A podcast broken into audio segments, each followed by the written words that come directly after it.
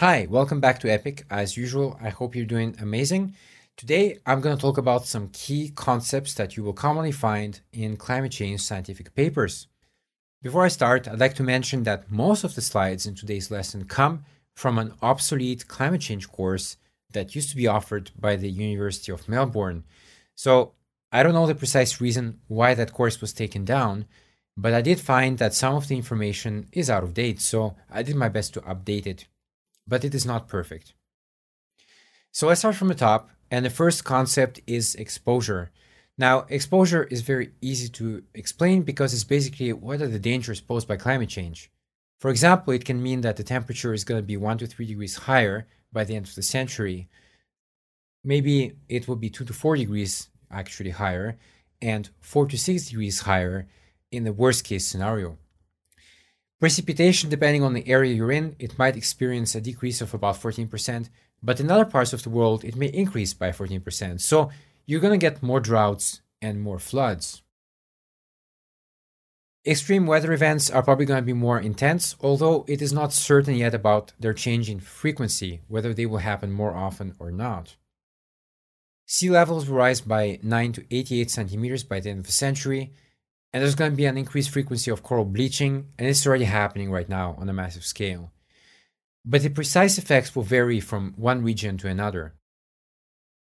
The next concept I'd like to introduce is sensitivity, and in this case, it means whether a building or an environment is susceptible to damage. And as you can imagine, this varies whether you are in a first world country and a third world country. And just to go over this in a bit more depth, for example, it may mean that the response of the coasts depends on their morphology. Like, is it cliffs, uh, rocky substrate of various types? Is it rock? Is it sand? Is it mud? Uh, what's the sources of sediment? For example, is it from erosion or is it from longshore transport from adjacent coastal areas, etc.? It also depends on coastal developments because wharfs, seawalls, and sand mines increase the likelihood that coastal areas will be damaged by climate change. Now we move on to adaptive capacity, and this is the ability to get out of harm's way or reduce susceptibility to damage. Adaptive capacity largely depends on the fact whether your nation is rich or not.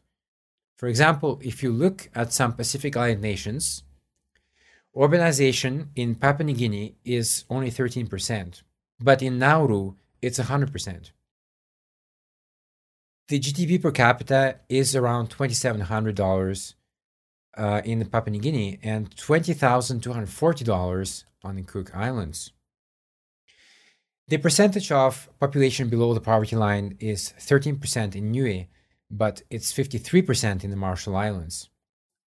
Maternal mortality rate per 1,000 births is between 16 in Palau to 36 in Papua New Guinea.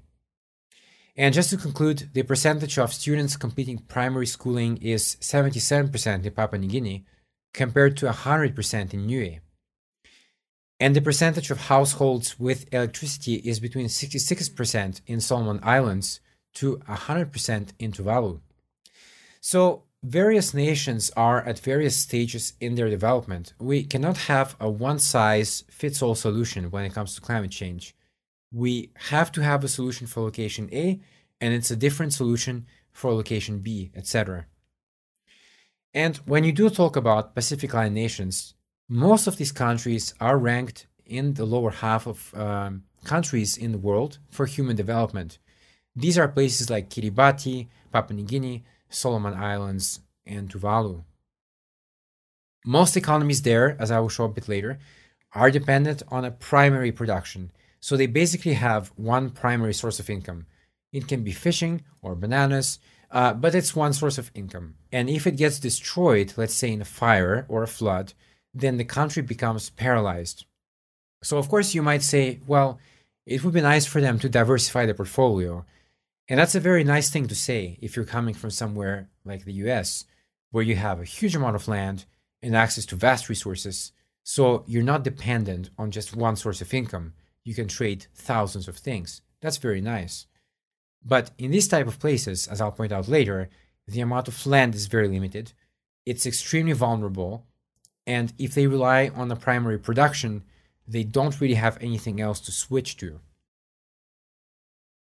Lastly, I want to talk about mitigation and adaptation because these two words you'll encounter a lot uh, in climate change literature.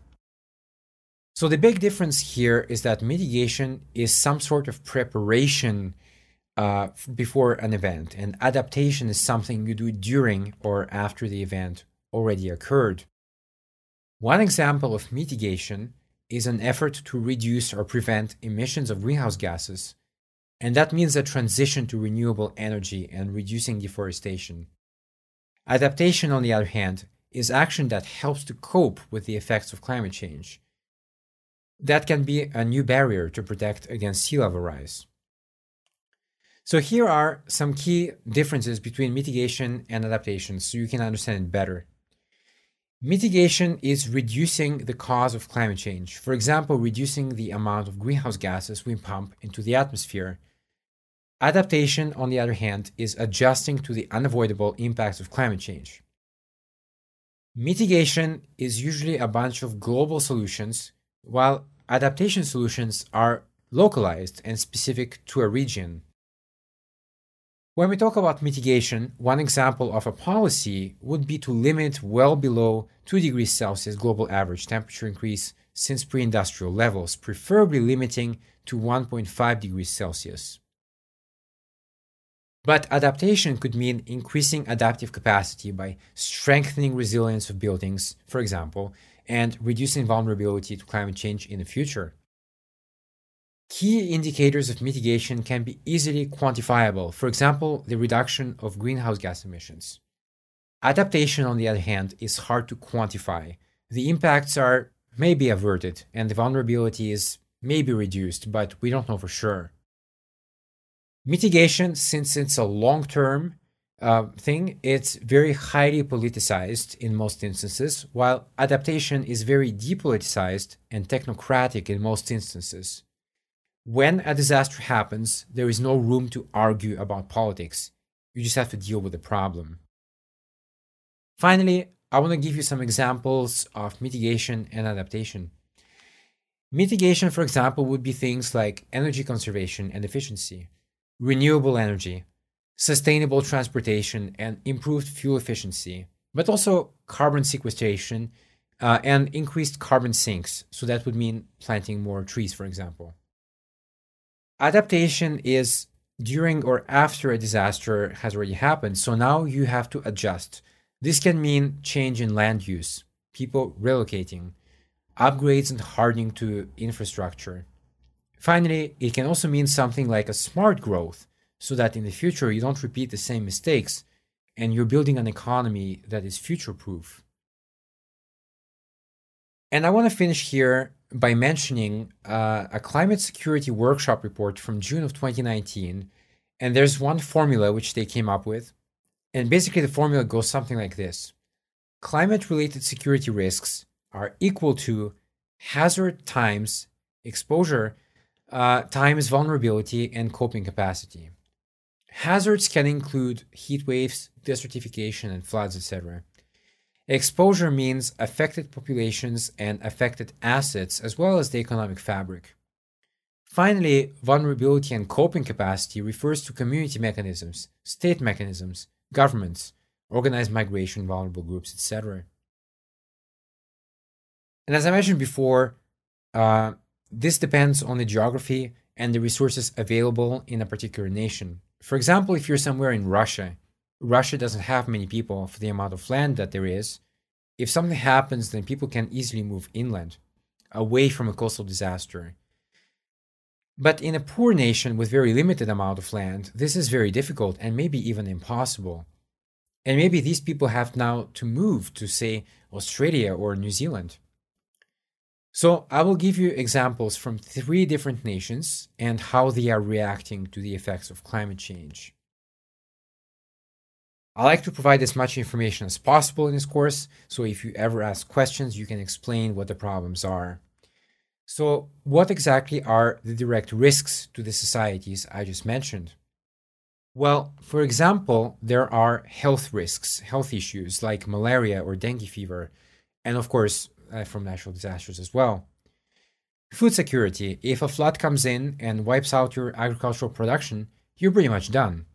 You'll rely on foreign aid for a while. It can also mean your fisheries are damaged. Maybe, you know, all your fishing boats are damaged. And so maybe for days, weeks, you're completely paralyzed in the sector. It can also mean danger to clean water because you have uh, saline contamination and drought. Finally, as I mentioned before, you can have damage to the infrastructure, for example, a hospital, and now people can't use that at all. You can have damage to roads, energy systems, and water supply systems. And this damage generally impacts the amount of jobs in that country as well as economic growth. And finally, at least temporarily, it drives the costs of living up because as something becomes more scarce, the prices go up. So now there is uh, less land available, but it will be more expensive. The next concept I'd like to talk about is vulnerability. Uh, vulnerability is the degree to which a system is susceptible and unable to cope with adverse effects of climate change. It is a function of the character, magnitude, and rate of climate change and variation to which a system is exposed, its sensitivity, and its adaptive capacity. And this comes from the IPCC report in 20, uh, 2007. And just to put this in a bit more context, if you look at a place like Majuro, which is the capital of the Marshall Islands, and you can find many images on the internet, go ahead.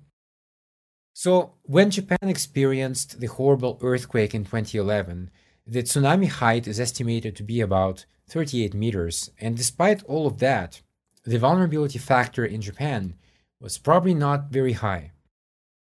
But if you're talking about a place like Majuro, if you got a 38 meter tall tsunami there, you're talking about 100% destruction. So, vulnerability highly depends on where you are geographically, it depends on the geography itself, and also on the type of buildings and infrastructure.